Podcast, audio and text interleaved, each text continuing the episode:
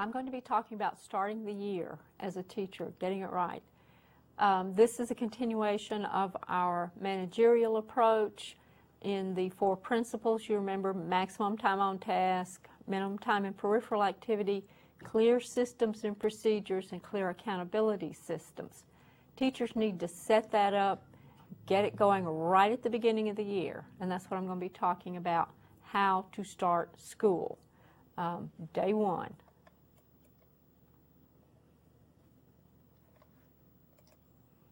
All right, starting the year. It says two days, two weeks, that's all you get. As a teacher, you need to get your classroom set up and basically running the basic structure within two day, days.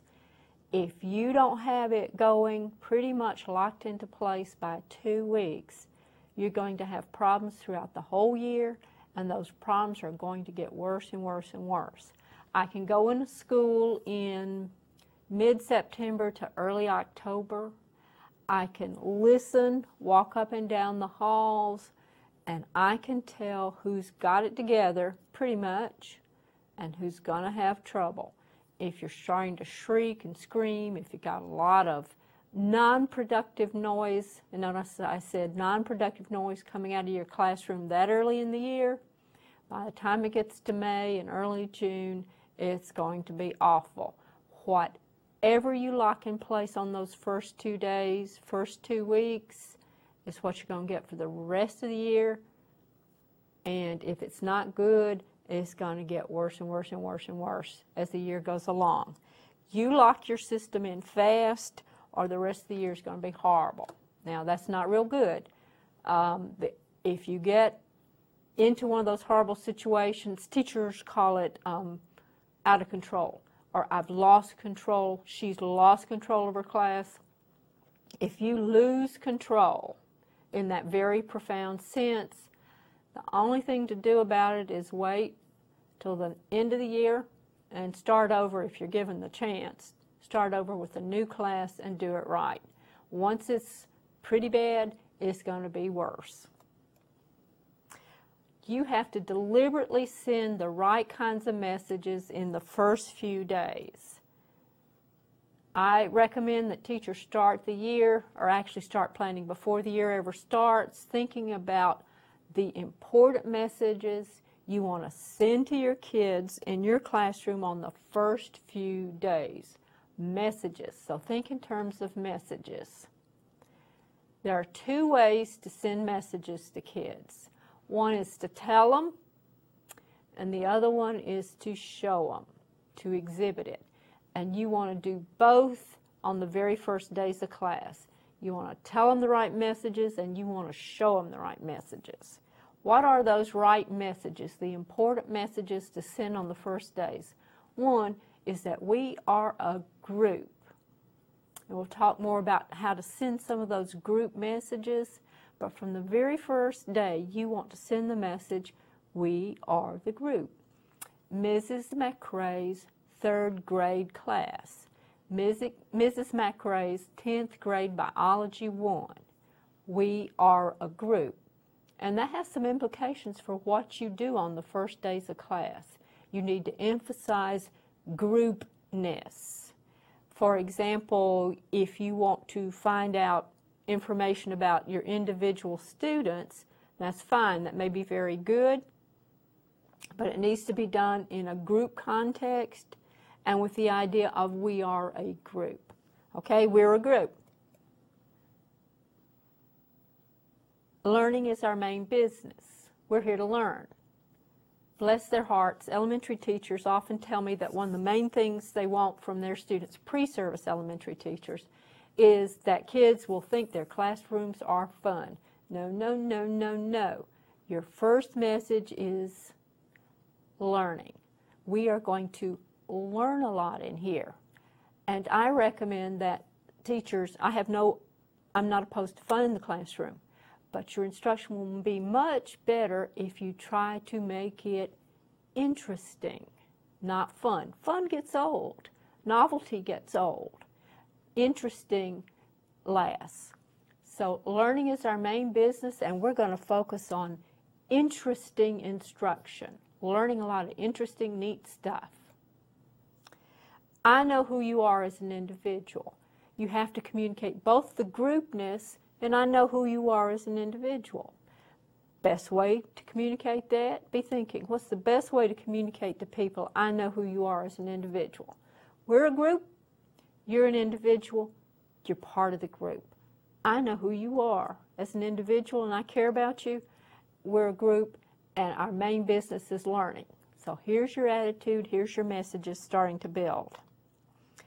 I am a competent, efficient, well-prepared teacher. And sometimes this is a little hard, particularly for beginning teachers, but you need to send that message. I know what I'm doing.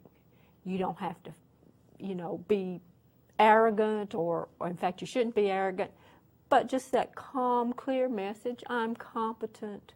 I am well prepared. I'm efficient. Now here's a good example of what students can see as well as hear. You can tell students all day long, I'm well prepared, but they're going to believe what they see. On that first day of class, if you demonstrate that you are well prepared, I've got, I know what my role is. If I'm in elementary school, um, I've already got your names on your desk. I've got your desk or your seats labeled, and I've already got um, uh, maybe little for preschool. I've already got your name on your cubby, and I've got a couple of empty cubbies, and I've got markers and things so that if I have new students, unexpected students, I can quickly do that. Anything you can do to be well prepared and show students that you're well prepared, send real powerful messages. I'm competent, I know what I'm doing, I'm well prepared, and I'm efficient. Okay? Students will be watching. I have clear expectations and behavior for and learning for you and the group. That's a message you want to send on the first day of class, second day of class. Clear, I have real clear expectations, policies, procedures. You remember I'm efficient, well prepared, and it's real clear expectations for behavior and learning for you as an individual and for the whole group. I have my act together. I'm a nice person. Sure, you want to communicate that on the first day. I am a nice person. I'm not mean. I'm a good, warm, nice teacher. Good teacher. You're going to enjoy being in my classroom. But I don't put up with nonsense. No anger, no fuss, no meanness, no harshness, nor coldness in that. It's just kind of matter of fact. I don't put up with nonsense. In this classroom, we behave and we learn. No fuss, no muss, clear, competent teacher. Now, you want to send those messages. So, how do you do that? You prepare and you over prepare. First day of classroom, first day of class is the time the teacher needs to be absolutely the most prepared. Um, it is helpful if the teacher walks in prepared for plan A, plan B, plan C, and plan D. Because whatever you prepare, prepare for, you, one thing you know is that's not what's going, exactly what's going to happen. It's going to be different. All right, first of all, you need to do as much as possible beforehand or after hours. I know you're not paid to work overtime, but the more you do uh, before the term starts and the more you do after hours, the better. And, you know, killing yourself for that first couple of months is worth it. If you really put in the work before school starts, during the first two days, after, you know, the first two weeks, first two months, you then have uh, your reward, which is that you have a classroom that runs like clockwork and you can get through the year feeling good, minimum of stress, feel good about yourself as a teacher, and actually teach children a lot of good stuff. So you do as much as possible beforehand or after hours. Really, really prepare. Postpone as much as the, of the junk as you can. Uh, we'll talk a little bit in a minute about what, what I'm talking about, But the beginning of school is always full of this stuff you have to do or uh, bureaucrats and administrators think you have to do. You postpone it as much as possible, or you do it after school, or whatever. You handle it as quickly, efficiently, and effectively as possible, or you don't just, actually, in some cases, you might not even do it. You postpone junk. You plan in detail. Again, over prepare, over plan.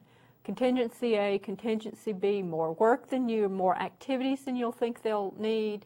You just plan and plan and plan. I mentioned uh, the business about uh, you have the cubbies labeled, but you also have a couple of empty cubbies and you're prepared to put kids' names on them real quickly because you're just planning in detail. What if, what if, what if, what if? You prepare to cope with the unexpected. Again, the one thing you can expect is that there's going to be the unexpected. Start school is always very chaotic, and it's the time you need most to be in charge and in control and well prepared. So you're just going to cope. All right, now junk. They'll ask you to fill out or have students fill out student information forms. Like they have to go home and parents fill them out and take them back in. And some of the kids will bring them, some won't. And no, no, no, no, no. Student information forms, parent information forms. Uh, where do we call if you have an emergency? Uh, counts of this and that. How many left-handed students born on Tuesday in Botswana do you have in your classroom?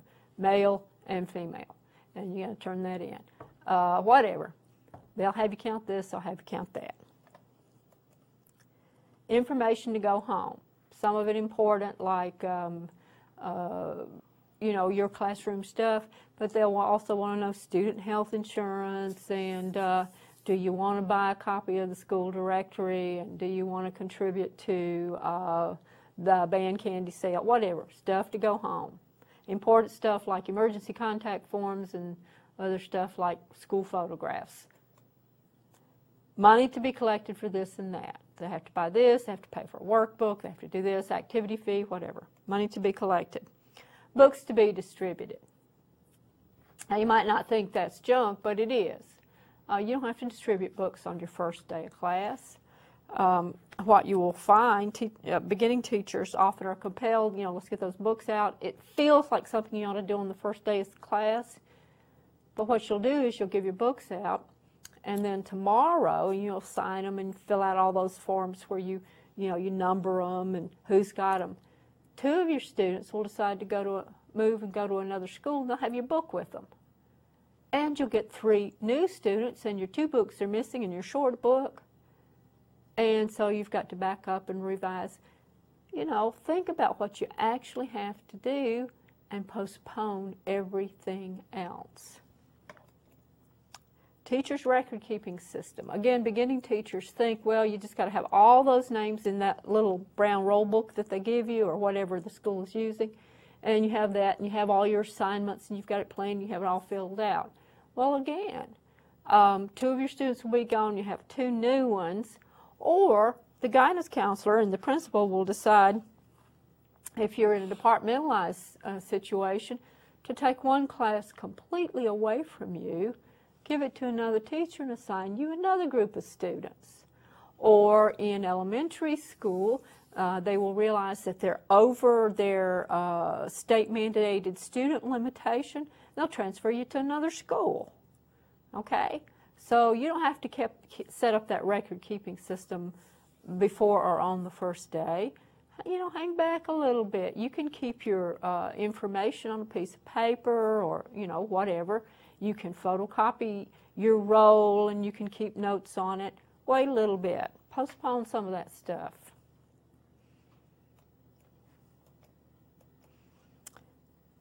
The unexpected. Examples.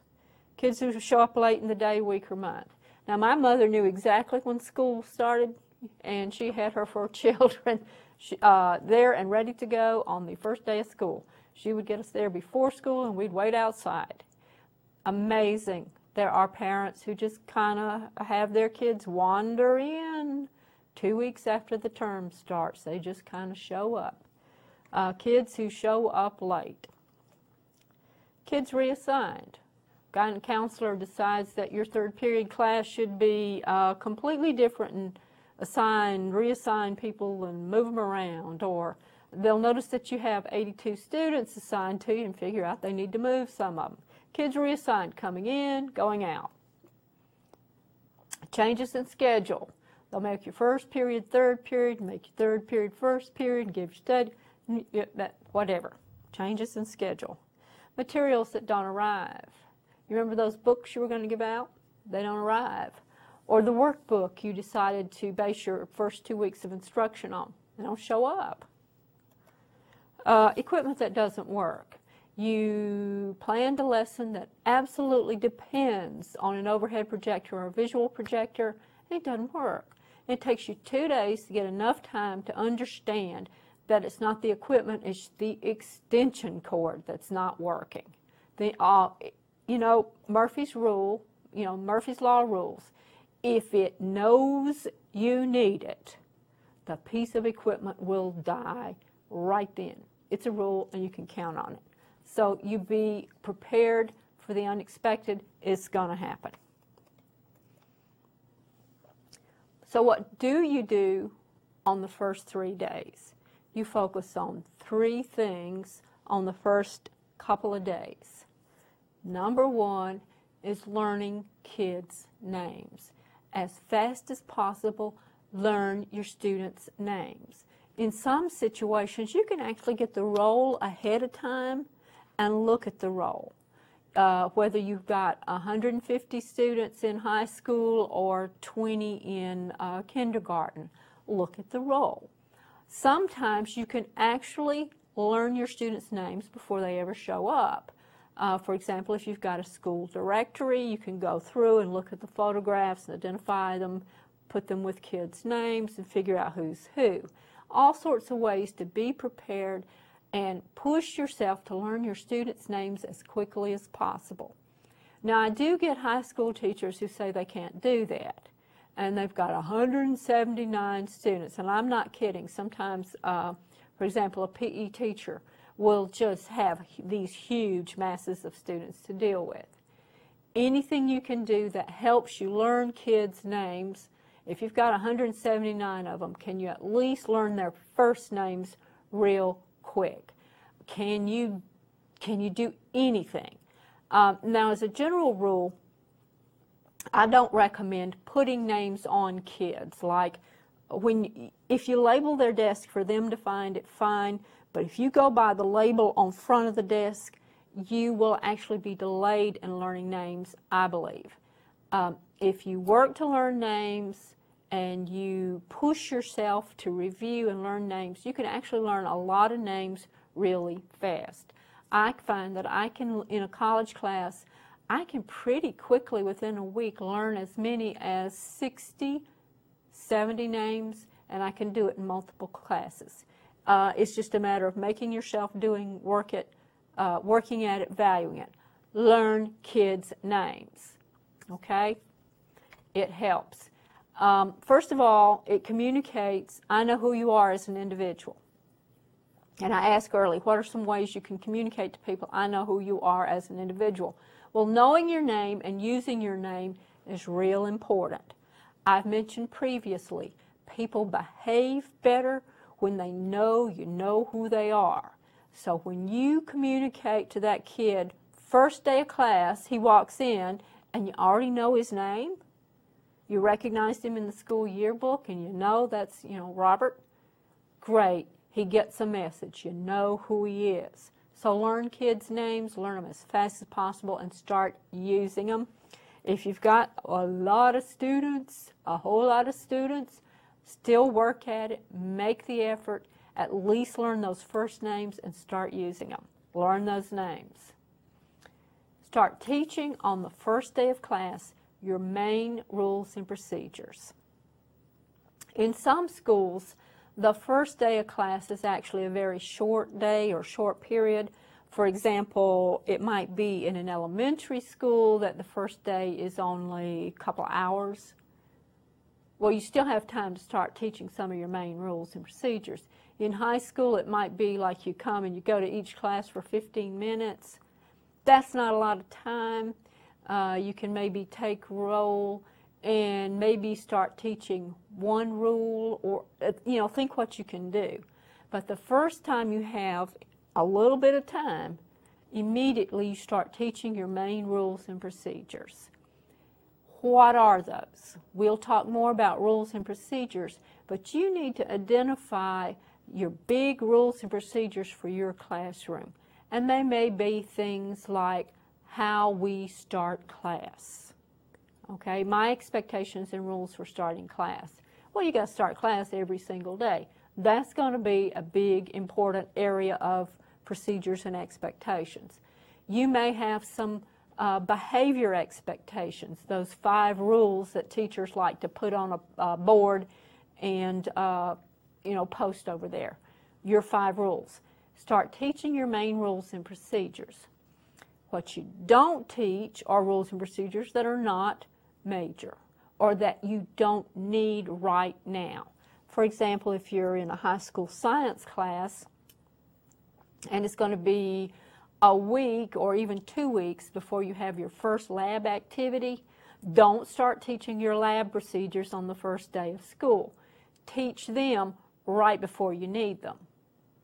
So don't don't teach stuff that you don't need to teach. Focus on your main rules and procedures, your big rules and procedures, and what you're going to need right now.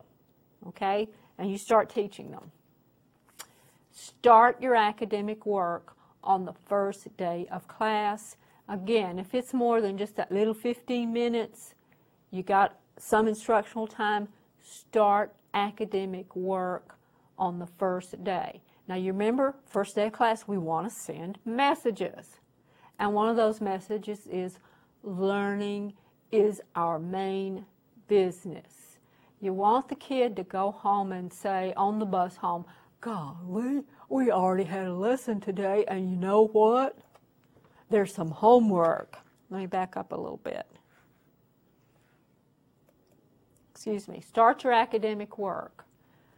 Like I said, you want the kid to go home and say, golly, she told us her rules today, and we already got homework, and we had a lesson. That's good. Learning is our main business. You're going to learn a lot of stuff in here. I expect you to behave, I expect you to work, and I expect you to learn. Great message, send it on that first day. So you start your academic work first day of school. Now I told you you didn't have to give out your book. Well, those two facts are not, not incompatible. Start academic work first day, send that message.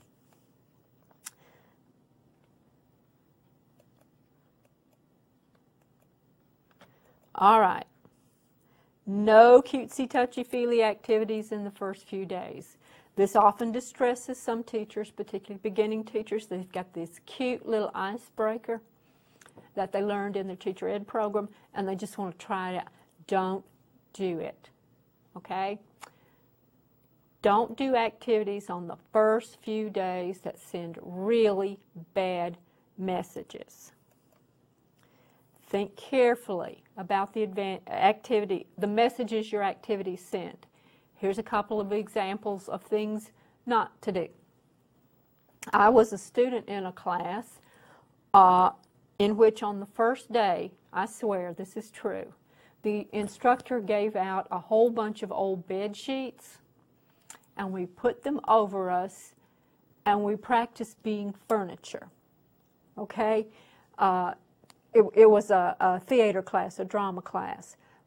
It may be a good activity for later in the year, but don't you dare start a class with something like that. Think about the messages.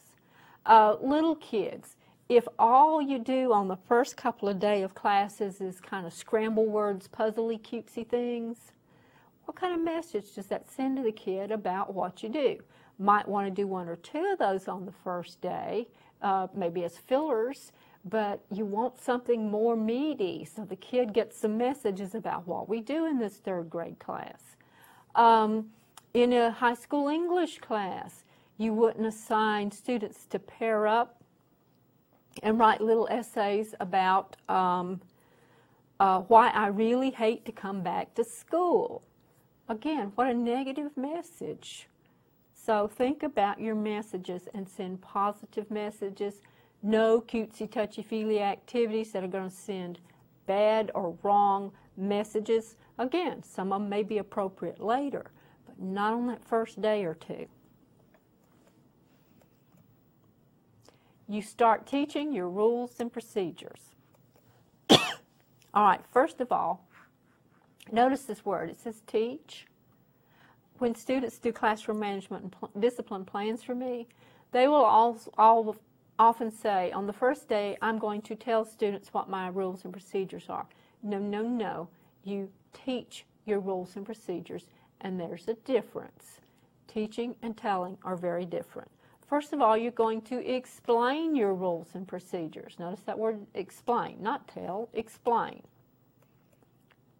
You are going to discuss them. You might ask students some questions. You might let them ask you some questions. You're going to discuss. Okay, we're remember we're teaching, we're not telling. You're going to model, like you might show your students how you want them to line up. Or you might ask some of your students to, one of your students, to come up and show how we line up. Or uh, have a student show how uh, we have one person come to the front, get the materials, and take them and pass them back to his or her group.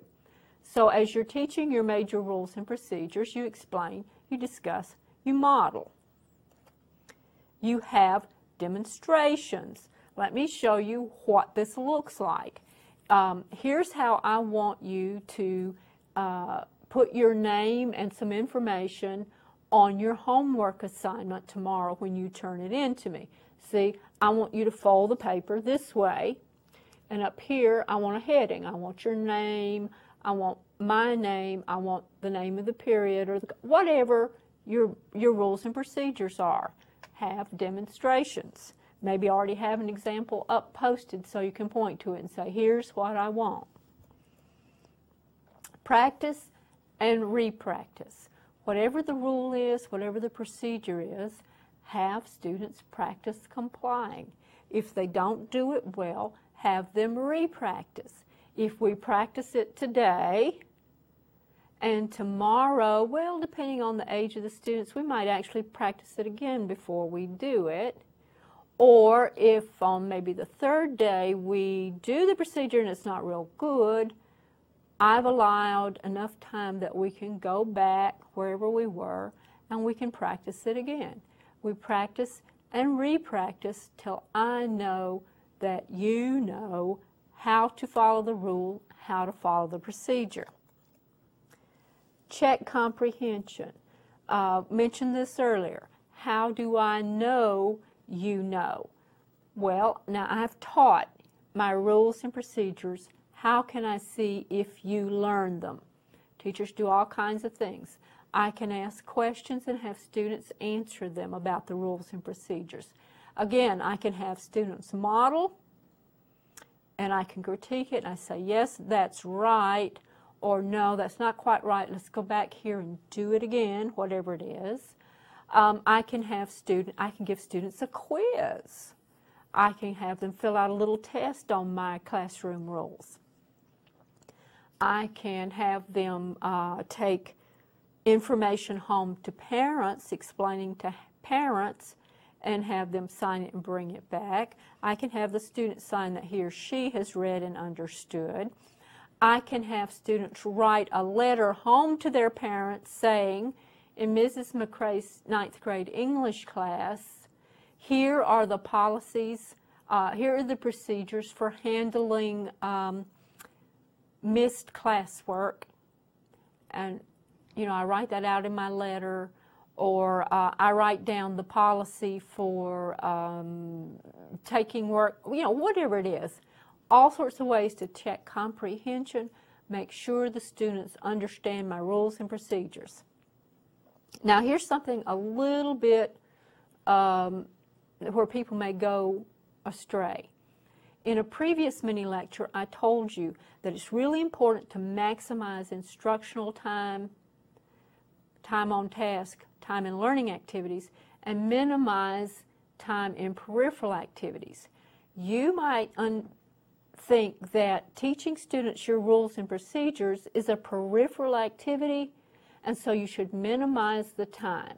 We'll just uh, put it up on the board and I'll refer to it once on the first day, and that's all. Teaching your rules and procedures is not a peripheral activity. It is something that's going to let you maximize time on task and maximize your instructional time. So up front, you spend plenty of time, all the time you need, teaching your rules, teaching your procedures, and locking them into place. Because if you do that, you will get better behavior, better compliance with your rules and procedures, which will then give you an orderly classroom, which will then free up lots and lots of instructional time and your good procedures and systems and rules will keep students on task and actively engaged and have better behavior and better learning. So if you understand that, put the time in up front, first day, second day, until you get these procedures and rules locked into place, functioning beautifully. So spend the time up front on these. Plan your instructional activities for those first couple of days certain kinds of activities. Here's what you should plan substantial but not long. The first days of class are often chaotic, disruptive. You can't do anything very long. Uh, periods are cut down. Uh, you do have to spend more time doing things like taking roll, first day or two, you know, while you're learning their names. So you want them to be substantial, meaty, real academic learning activities, but not long. You just don't know what's going to happen. Not connected to a long unit. You want educational activities that are important, that are variable, uh, valuable, but not connected to a long unit. You know, we're going to study the ancient Sumerians for two weeks. Don't do that. Start your ancient Sumerians on day three or maybe even day six. Postpone starting a big unit do some little things. And there are lots of very valuable, important things you can do. Delay standardized assessment tests if at all possible. Some schools, I don't know why, and some, some state systems want you to start off the year giving them these big standardized tests. You don't want to do that. That takes your students away from you. It submerges them in those paper and pencil tests for a long period of time it keeps you from forming your group and your groupness. It keeps you from teaching your rules and procedures, and it really, really uh, slows you down and bogs you down in reaching out and getting that, that classroom up and running the first few days. Try to delay these. Don't do this kind of thing up front. Do use teacher-made assessments to get to know students' abilities. Now you say, what can you do in the first few days that's substantial activities but not long, not connected to a big new unit, uh, meaningful, et cetera, et cetera? Well, little brief assessment activities.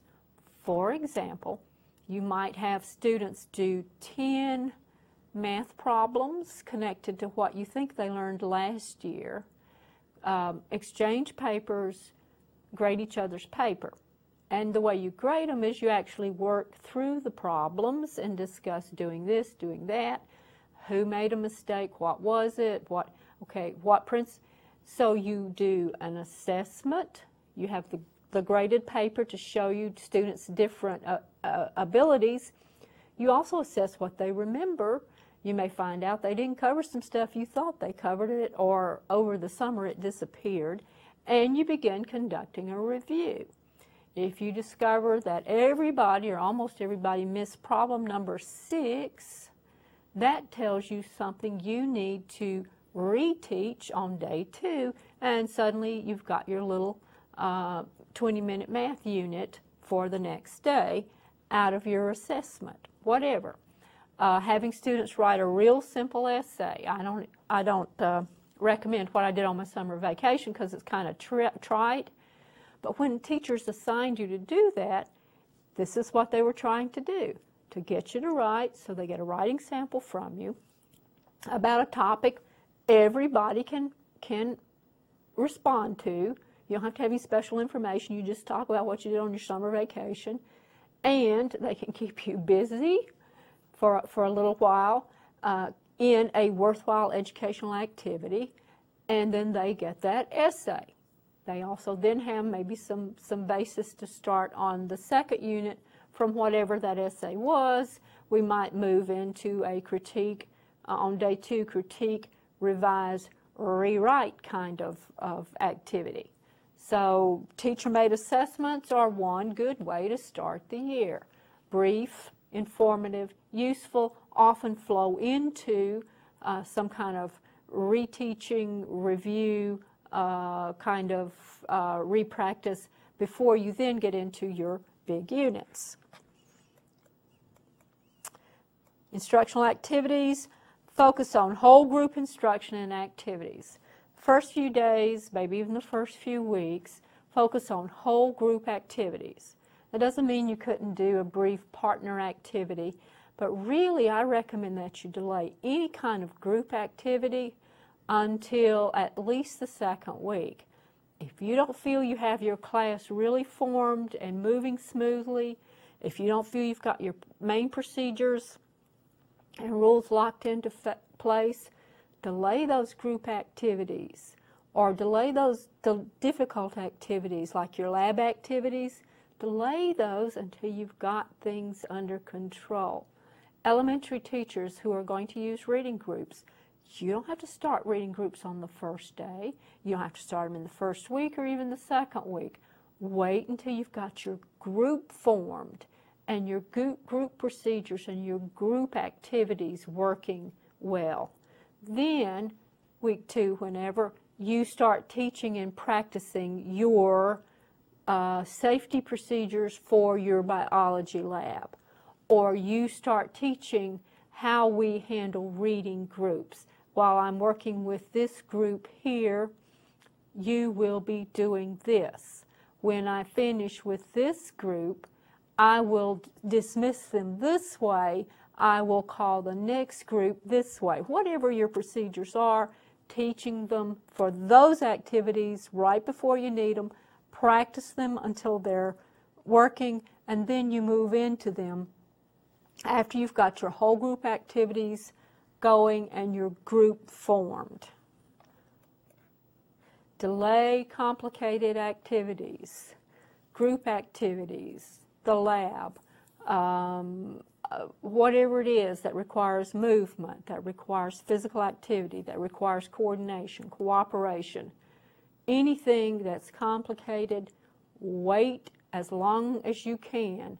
Wait until you've got your group going, your class going. Delay those complicated activities. Teach procedures for homework and assigning it early. And again, I recommend that you sign a little bit on the first day of class so they can go home saying, golly, we got homework. Just a little bit so that you know you'll get compliance. Something simple, something easy. They can do it. Get it back. Put your, you've already taught your procedures.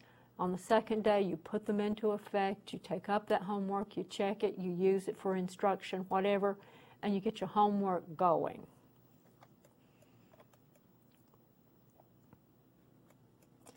All right. First couple of weeks, teachers need to hover. And again, it can be very, very exhausting.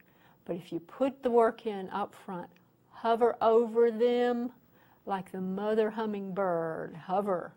Teach those rules and procedures. And remember, teach, not tell, teach lock them into place, make sure they're happening. Monitor, don't let them go wrong. Monitor, teach, and if it's not good, you review and you reteach those procedures. Don't let kids go wrong in the first couple of weeks. Enforce your rules as soon as you're reasonably sure they know.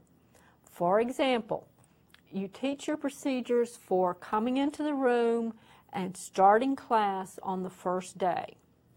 On the second day, you might stand near the door so you can see students coming in the room and students outside the room. And as they come in, you, you know, you talk about your procedures and you say, yes, that's correct, right, blah, blah, blah. No, I'm sorry, that's not right. Now, what were we? You reteach, you monitor, you make them come into the room correctly. When the bell rings, you start off by uh, giving them some feedback on how they came into the room. This was good, this was not so good. Now, what are we supposed to remember? Uh, you're supposed to sit down, yes, and you get out what, and what are you supposed to have with you, and and you don't let them go wrong. The third day, you do it again. Fourth day, you do it again. You don't start lightening up until you see it's starting to happen. Then you back off gradually until you've got it into place. Okay? They know how to come into the room. They know how to start class. They're ready for class, and they're doing it right. Even then, throughout the year, I may need to give a few little reminders. You know, keep make them going. Don't let students go wrong from the very beginning. Don't think, well, the first two, three days don't matter. I, you know, I'll start getting things shaped up on day four or day five or day 20. You get them going in the right direction the day one. Um, an expression that many teachers, uh, many beginning teachers hear uh, from a man named Harry Wong, who's written a very good book about for inexperienced teachers how to start school is the concept day one. Okay? Keep in mind, day one and what you do on day one, and it actually starts before day one with your preparation, is you lock your system into place. If you put in the effort and the attention and the planning and the careful uh, monitoring and reteaching, and you just sort of kill yourself for about the first two weeks, what you get is a big payoff in the long run for you and for your students. You remember, when they behave and learn, you like being a teacher, you feel good about being a, being a teacher, and when they behave and learn, they learn more and their life is enriched. Okay? So this is how you start a school year. Take care. All right.